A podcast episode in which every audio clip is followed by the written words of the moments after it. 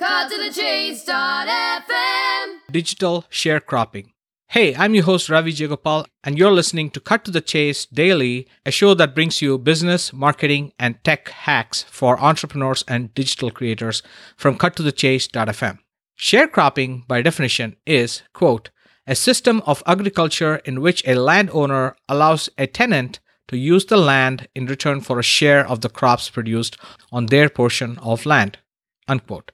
So, building your business on a third party platform where the platform owns the users, they control the sales, and then they pay you a portion of the profits is generally referred to as digital sharecropping.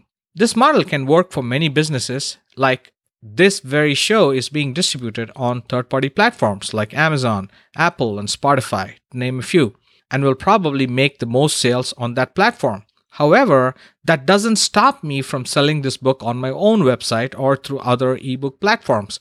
And that is why my book sales will not get entirely shut down if Amazon decides to not allow my book to be sold there for some reason. However, if you're building your online business on a third party platform and something goes wrong with your account or your product, or the platform itself gets shut down or bought out by another company that maybe absorbs the talent and shuts the business down, then all of your content, your members, their billing profiles, everything disappears overnight. Which is why building your own self hosted membership platform using WordPress and a membership plugin for WordPress like digitalaccesspass.com, fondly known as DAP, is a great idea for most people.